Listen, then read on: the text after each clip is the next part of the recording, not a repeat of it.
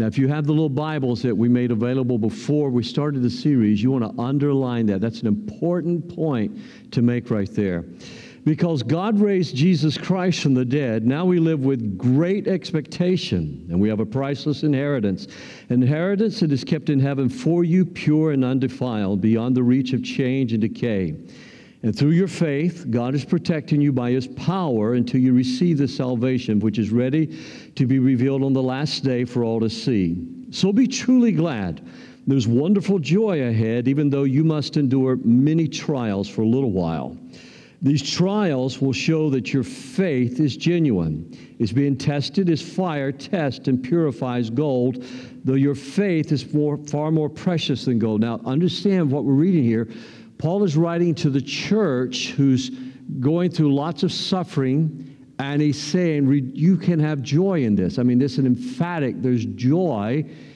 And the reason is you've been born again. That's, that's an important point to remember. So when your faith brings strong, so that when your faith remains strong through many trials, it will bring you much praise and glory and honor on the day when Jesus Christ is revealed to the whole world. You love him even though you've never seen him. Though you do not see him now, you trust him and you rejoice with a glorious, inexpressible joy. The reward for trusting him will be the salvation of your souls. The salvation was something even the prophets wanted to know more about when they prophesied about this gracious salvation prepared for you. They wondered what time or situation the Spirit of Christ within them was talking about when he told them in advance about Christ's suffering and his great glory afterwards. They were told that the me- their messages were not for themselves, but for you. And now, this good news has been announced to you by those who preached in the power of the Holy Spirit sent from heaven. It is all so wonderful, and this is one of the most precious verses in the Bible to me. Even the angels, even the angels are eagerly watching these things happen. So prepare your minds for action, exercise self control, and put all your hope in the gracious salvation that will come to you when Jesus Christ is revealed to the world. Before I speak about preparing for action and exercising self control, I want to talk to you about what Peter is writing to this church on your hope, the blessing of hope. Father, in the precious name of Jesus, I'm asking you in the next few minutes that you will speak to each of us stir into flame again the reason that we have hope, the reason, Lord, that our hope helps us to endure, that hope is the difference between success and defeat, Lord, success and giving up. And I pray that God, like these early Christians, even though we have not suffered the way they have suffered, that we will be faithful, Lord, and full of joy and filled with hope because we've been born again. For it's in Christ's name I ask. And everybody said, Amen. God bless you. You can be seated. I have heard it said, you have heard it said, that people can live 40 days without food, they can live four days without water, they can live four minutes without air. But I would postulate to you tonight, we can't live four seconds without hope. When hope is gone, life seems to have lost its luster, life seems to have lost its meaning. There's been study after study why so many men, so many white men in particular, between the ages of 25 and 45 are committing suicide. One of the common denominators they're finding out is the loss of hope. When people give up hope, they give up, they lose their reason for living. And tonight, as we look at this passage of Scripture, I think it's important that you and I understand we live for the future in light of the future. We live for the future in light of the future. That's our hope. We can prepare for the future. If you'll put that first point up there so everybody can fill it in. We live for the future in light of the future because we know we have a hope. It's been demonstrated that college kids who are hopeful get higher GPAs. It's been demonstrated that college athletes perform better on the field.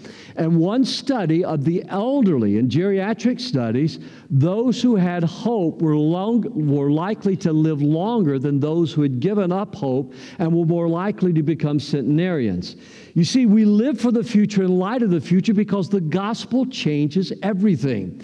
Once you've heard the gospel, once you've heard that God so loved you that he gave his only begotten Son so that if you believed in him, you might be saved, that changes your perspective on every problem. It changes your perspective on creation. It changes your perspective on life and death. We are shaped by our future hope. As long as we have a hope for the future, we're shaped by that. We're living for that hope. We're living for the anticipation of the fulfillment of that hope.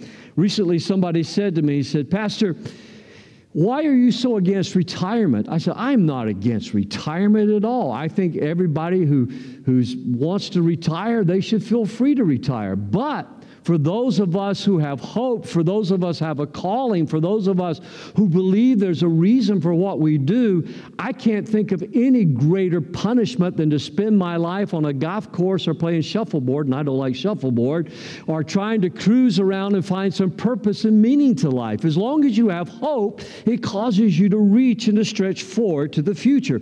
Because what I believe and you believe about the future shapes how we're living right now in verse 3, he says, It is by his great mercy we have been born again.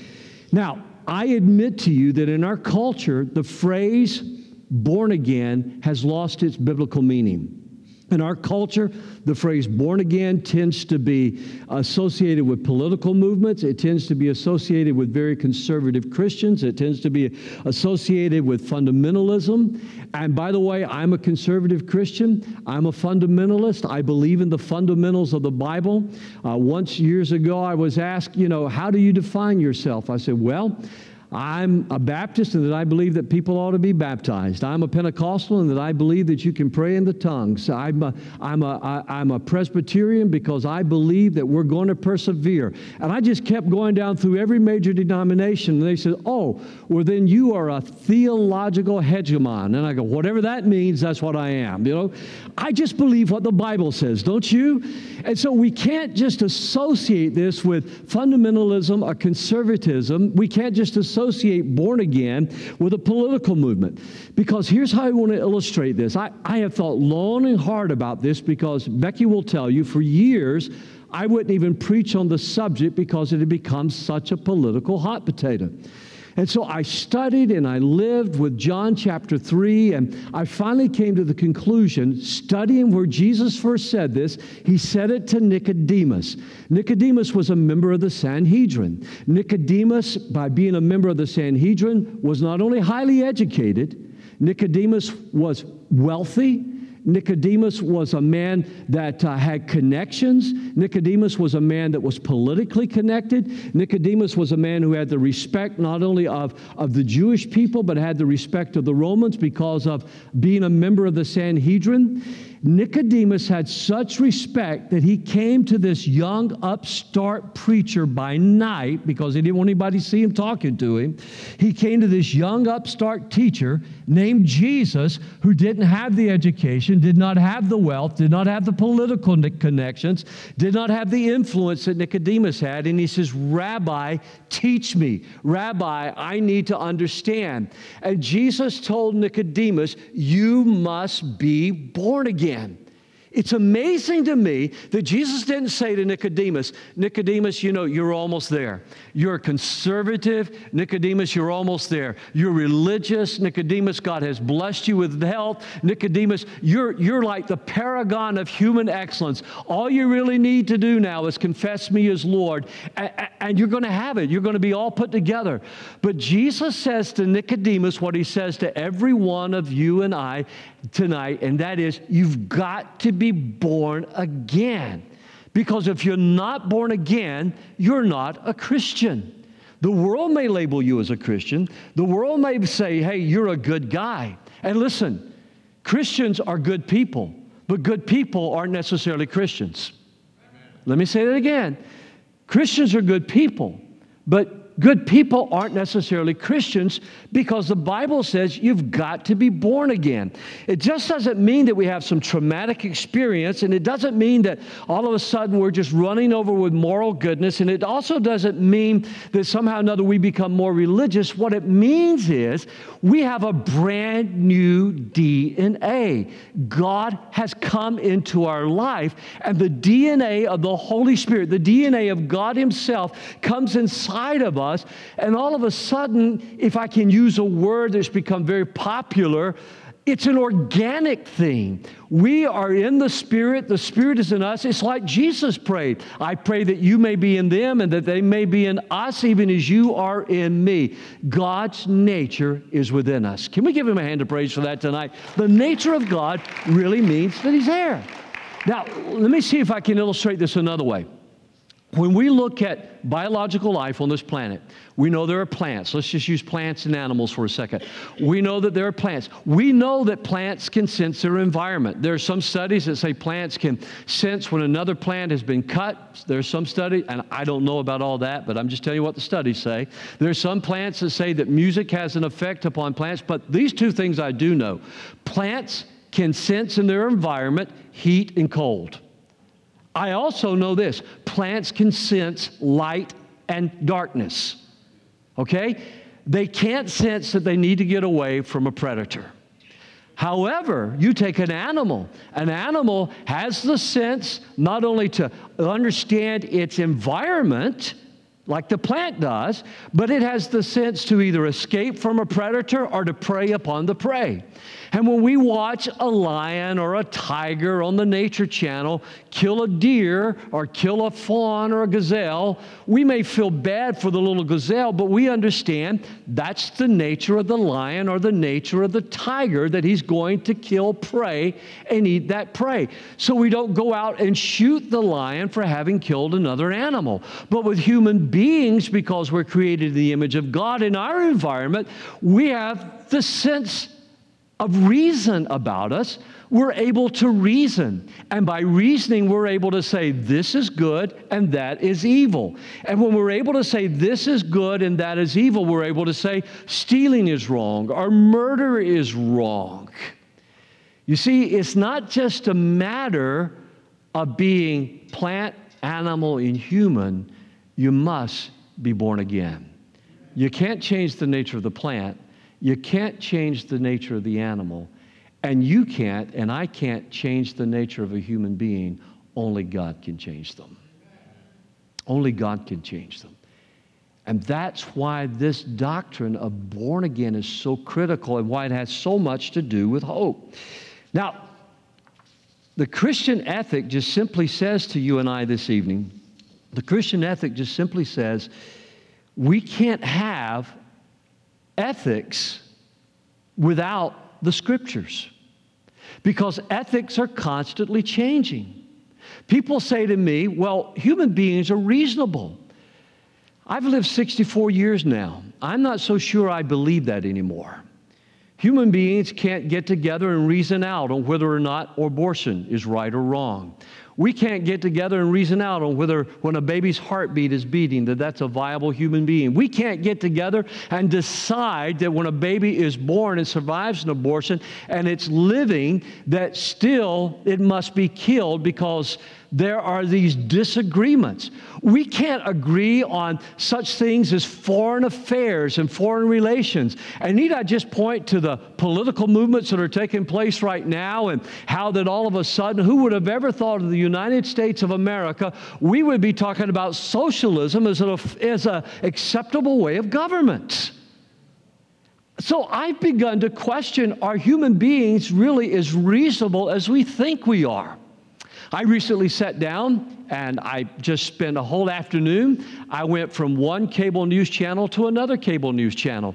I watched the, the liberals on MSNBC. I watched those that are supposed to be middle of the road on CNN, and then I watched Fox News. And as I'm listening, I'm all of a sudden I'm beginning to go, none of these people agree with each other.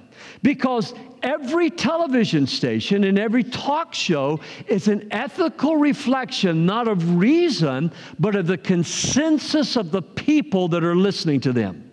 Let me say that again. Every single talk show that I listen to, when you do the research on who their listening audience is, it's not a matter of reason, it is a consensus of the people who are listening to them. So we can say all we want to if we dig deep enough, if we work hard enough, if we discipline ourselves enough, then we're capable of making a better world. That's what I heard them say on a television show called The View, that we're able to do this.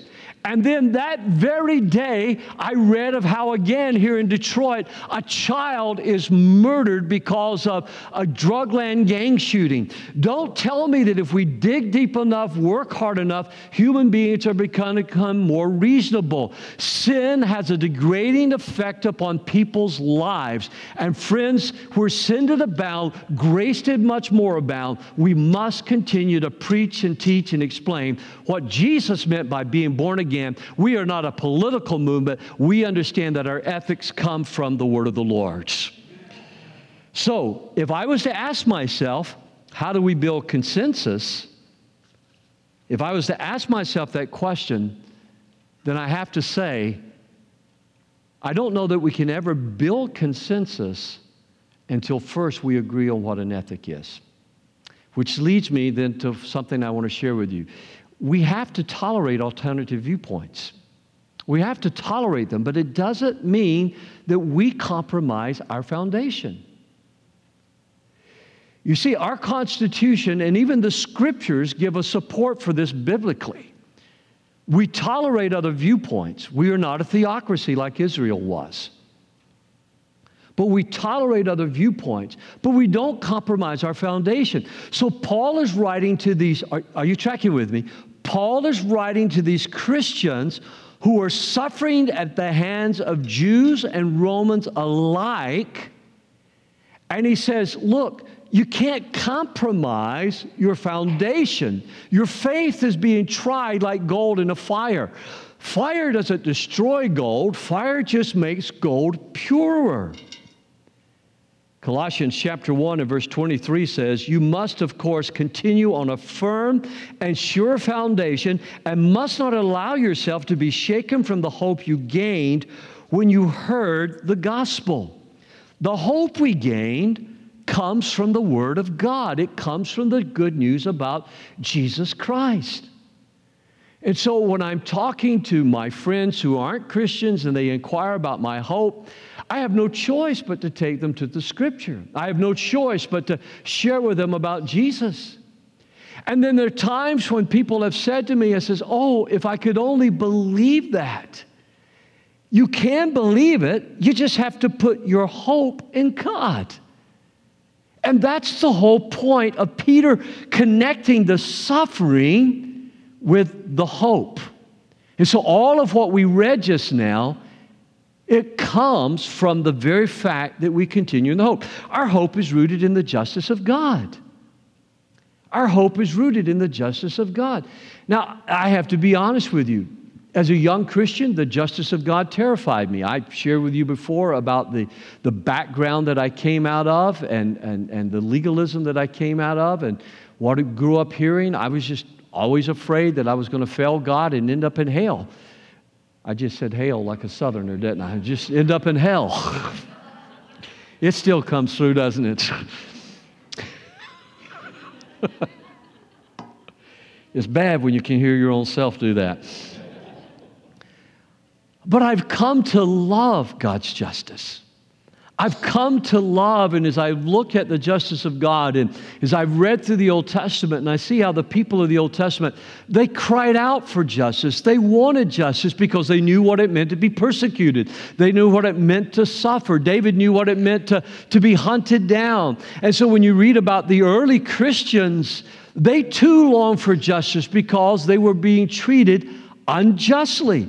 But because my hope is rooted in justice, I need to also take light of the fact that one day I'm going to give, as a born again Christian, I'm going to give an accounting for how I've lived my life on this earth. Not that I'm going to be saved by the works I've done, but I'm going to give an accounting. And I must be honest with you, the older I get, the more real that becomes to me, the more poignant that becomes to me. Remember that the Heavenly Father to whom you pray has no favorites. He will judge or reward you according to what you do. Now, he's not talking about salvation right there. He's talking about the judgment that you and I will experience when we're judged for our works as Christians. We're saved. So you must live in reverent fear of Him during your time here as, say it with me, temporary residents. Say it again temporary residents. Listen, my hope for my father, Becky's father, our grandparents, our hope for them is rooted in the justice of God, that Jesus took upon himself their sins and satisfied what no blood of no human or no animal sacrifice could ever do. Jesus satisfied the justice of God in that. But we also know that one day there will come a day when we will be saved not only by his blood, but our works will be tried, and they will either survive as gold and silver and precious stones or they will perish like straw in the fire. And that's part of what it means to be born again and to have hope. That every good thing you do in the name of Jesus, for the glory of Jesus, and serving somebody else, that is God being glorified, and you will be rewarded for that whether it's a cup of cool water, like Jesus said, or whether it's giving your tithes and offerings, or whether it's, as I shared Sunday morning, I see the work of the Spirit in our congregation when I see people serving one another, helping one another, teaching our children, praying in these. Whatever you do in the name of Jesus.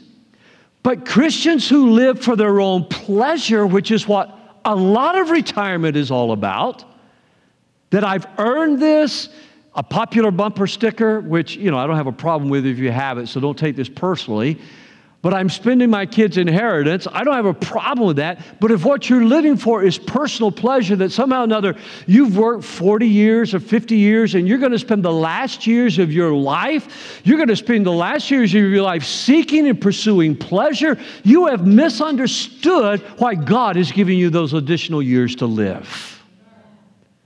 And so our hope is rooted not just in the judgment that will come upon the world as we study through Revelation, but our hope is in the justice of God. The third thing tonight is our hope is in the joy of our final salvation.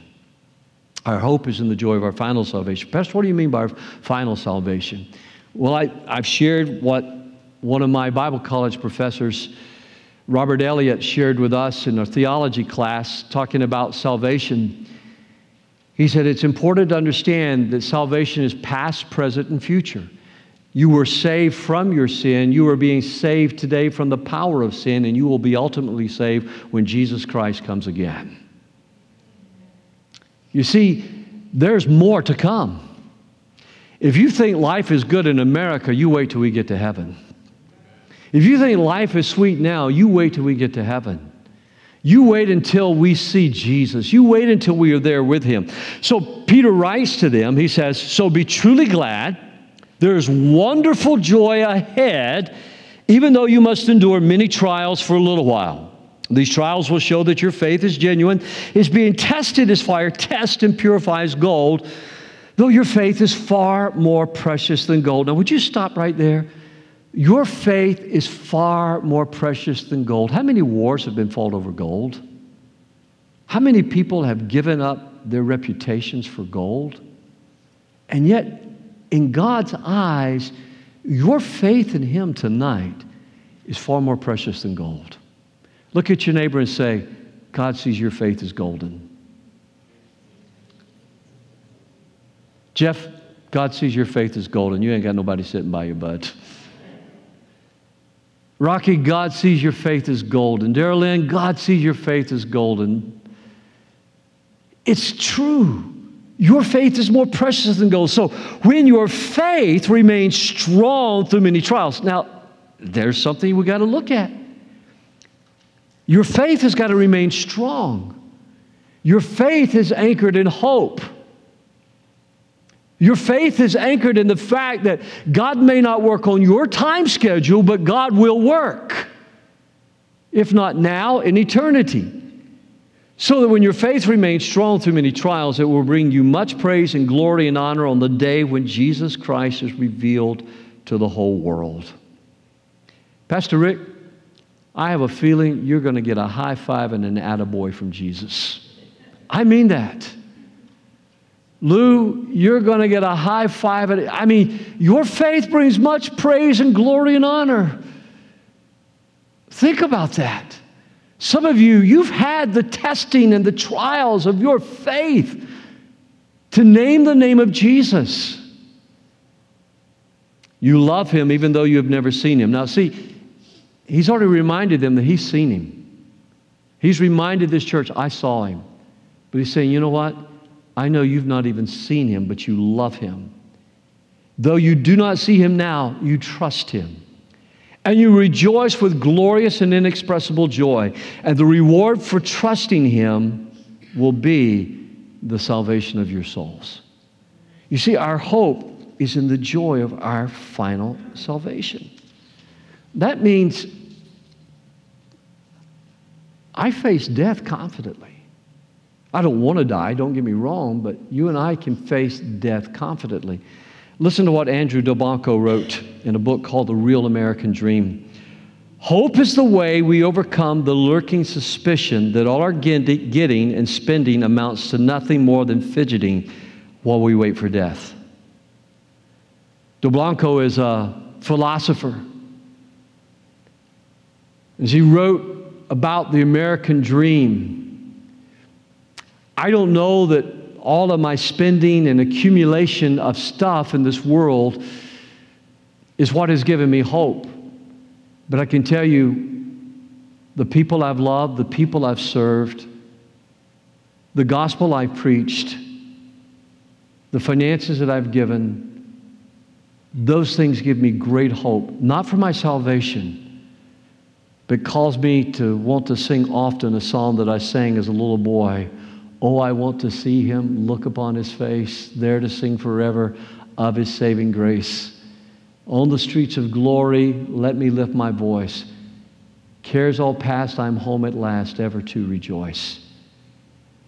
I hope that you're getting a better glimpse of heaven than you've ever had before. And that heaven and your final salvation is what motivates you and pushes you let me read this is a little longer quote, but this is from a theologian by the name of Jurgen Moltmann that I have enjoyed reading after over the years. But he said Christians associated the beginning of their experience of God with an overwhelming new experience. Christian faith isn't just a conviction, it's not just a feeling and a decision. It invades the life so deeply that we have to talk about dying and being born again. When a song or a poem assures us that there's always a spring to follow winter, it sounds comforting, but in actual fact, the precise opposite is true because in this world, ultimately, transience triumphs over everything. But the experience of the Holy Spirit makes Christ's resurrection present, and this wakens a living hope in God's future. And the moment of rebirth, when you've been born again, the moment of rebirth is the moment in which eternity touches time and puts an end to its transience. A truly new life begins only when this happens. Oh, I wish I could write like that. When eternity touches time and puts an end to its transience. Those comforting little things that we say to each other spring always follows winter. Sometimes it doesn't happen. But when you've been born again, it surely does happen because eternity lives inside of you because Christ lives within us and He is the hope of glory tonight. Can we give Him another hand of praise this evening? Which makes me, for just a moment, want to look at the nature of hope. If your hope, the nature of hope, if your hope is rooted in Jesus and He is your greatest treasure, He is your greatest value in life, and if Jesus is your greatest love in life, then you can rejoice even in suffering. And that's the nature of hope is that hope doesn't just cause us to have joy when things are going well. Hope gives us joy when things aren't going well. Eduardo, it was hope that had us praying and standing by Mary Grace's side when there was no hope. And she's continuing to work and to serve as a nurse. You see, hope gives you something to hold on to. This has purpose, this has meaning. If God is allowing this in my life, it has purpose, it has meaning. And as a pastor, and I think I can speak to this somewhat confidently now, uh, having worked with people for over 40 years of my adult life and having worked in mental health and having worked in prisons and having worked in hospitals, I can say this. It's hope that makes people look at crisis differently. Some people look at a financial crisis and they lose hope and they go over the cliff. Some people look at a marriage crisis and they lose hope and they go over the cliff. Sometimes children look at their parents and they lose hope and they go over the cliff. And sometimes churches lose hope because they're looking at a man or they're looking at a program or they're looking at the, at the, at the bottom line on the checkbook. Our hope has never been built in man or upon our children, upon our marriages, upon the, the, the bottom line. Our hope is built upon Jesus and nothing less. That's the nature of hope. You love him even though you have never seen him. And though you do not see him now, you trust him and you rejoice with glorious, inexpressible, inexpressible joy. What I read when I read that is not that Christians are bubbly people all the time. There was a silly song that I did not like back in the 70s that got very popular in churches. And it was called It's Bubbling, It's Bubbling, It's Bubbling in My Soul. And I just refused to lead that song or sing that song. Because there are times when it's not appropriate for a Christian to be happy. You see, Christians are the saddest and the happiest people I know because we see sin and what it does to people. And it breaks our hearts. And we know lost people matter to God. We see the 10 year old getting a bullet between its eyes because gang members can't settle their differences. We see an elderly man beaten to death on the sidewalks of our city, all because somebody wanted whatever little bit he had.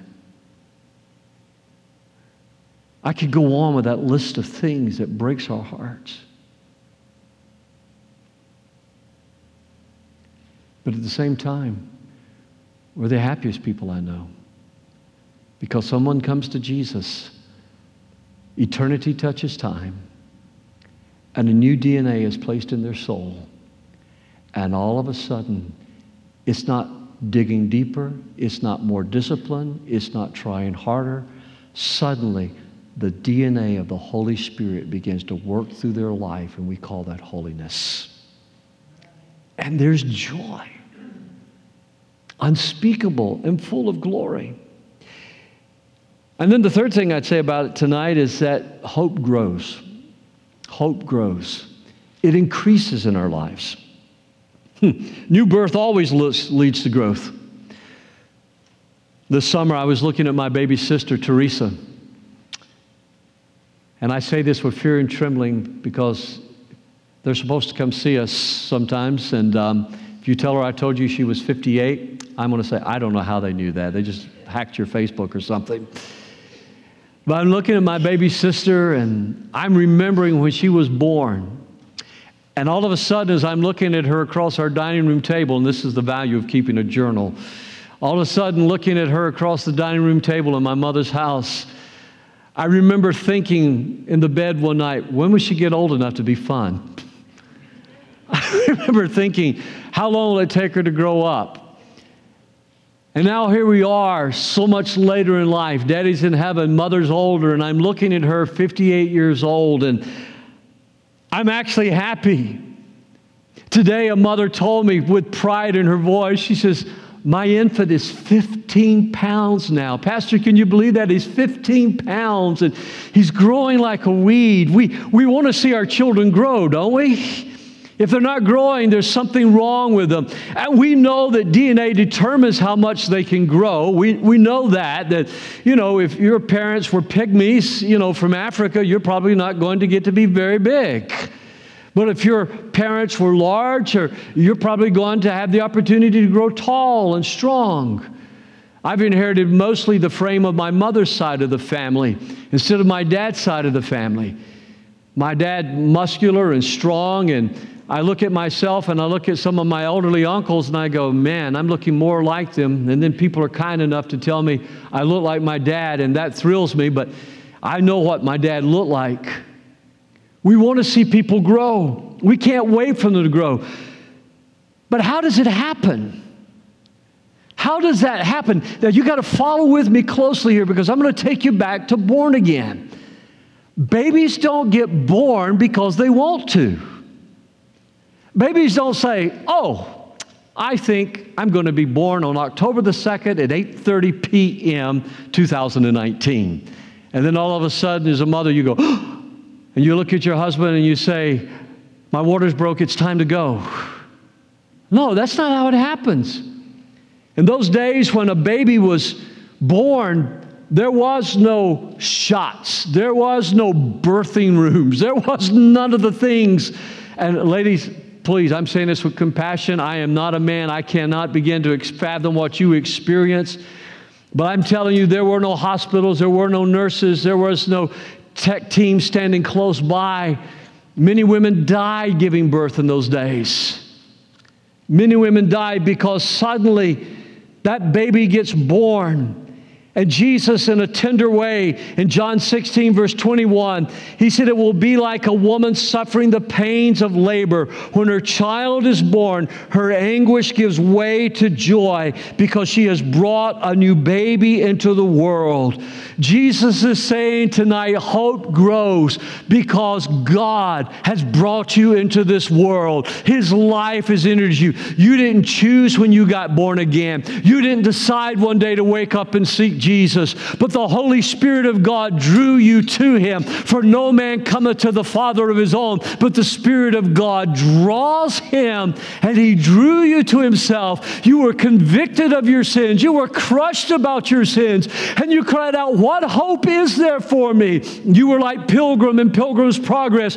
There was no hope, and then some evangelist came along and shared with you the good news of Jesus, and the new life of God entered you as you put your faith and hope in Him. The new birth happens because Jesus gave His life. Mothers, you risked your life, but Jesus gave His life so that you and I could be born again. Don't ever, ever let that fact escape you.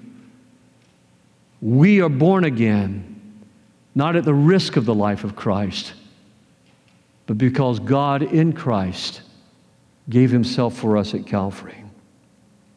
Hmm. You see now why this is so precious to me?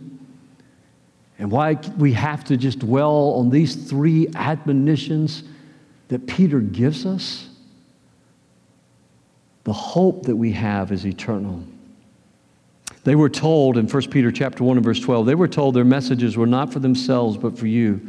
And now this good news has been announced to you by those who preached in the power of the Holy Spirit from heaven. It's all so wonderful.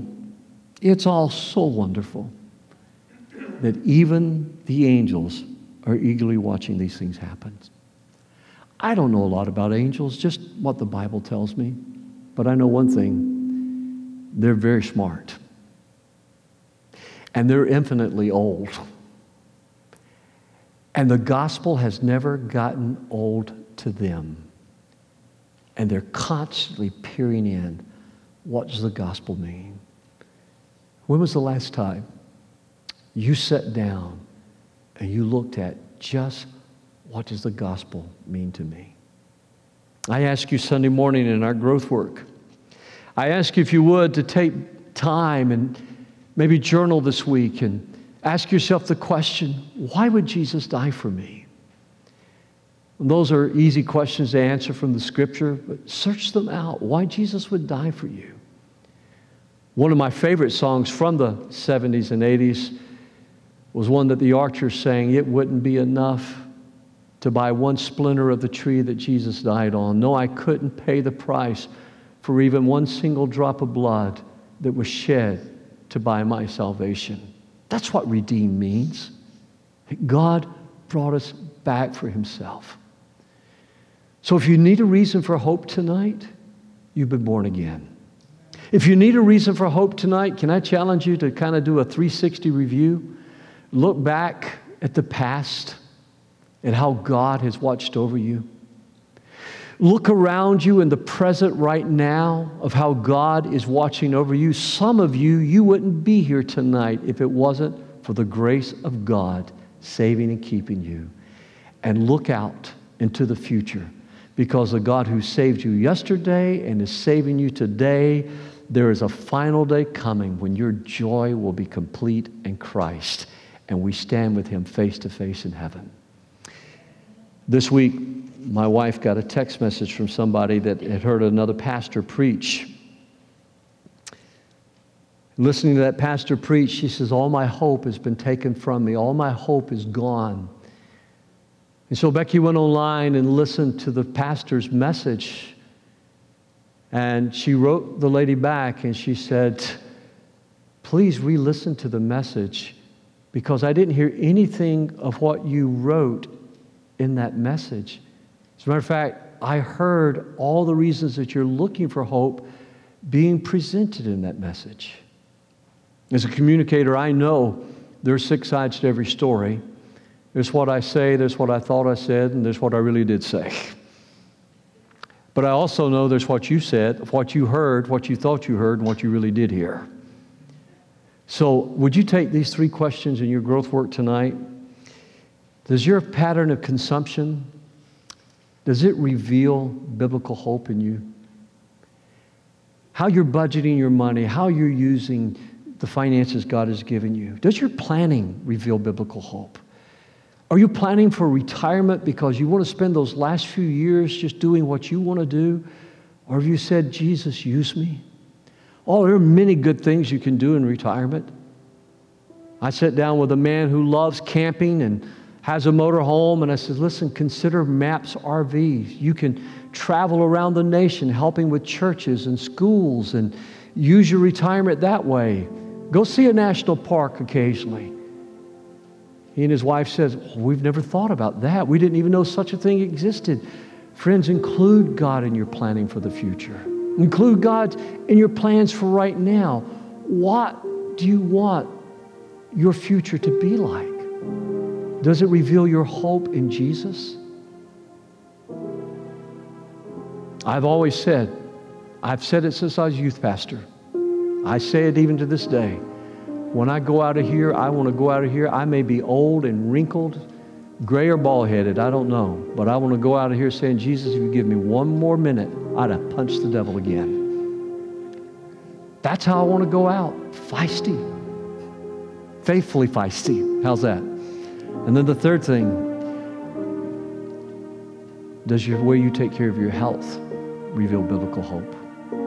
Your body is the temple of the Holy Spirit. God lives in you Is the way you take care of yourself, the way you eat, the way you exercise, the way you sleep and rest. Does it reveal this hope? God gave you your body for a reason. Listen, the devil wants a body. That's the reason that Jesus says when a demon is cast out, he'll return with seven other spirits more wicked than him, trying to get back into that person's life unless they're surrendered to Christ. And if not, they go around looking for someone. Your body is what gives you authority in Christ upon this planet. Because when this body of mine breathes its last, my pilgrimage on this planet will be over. Your pilgrimage, Pastor? Yes, don't you remember?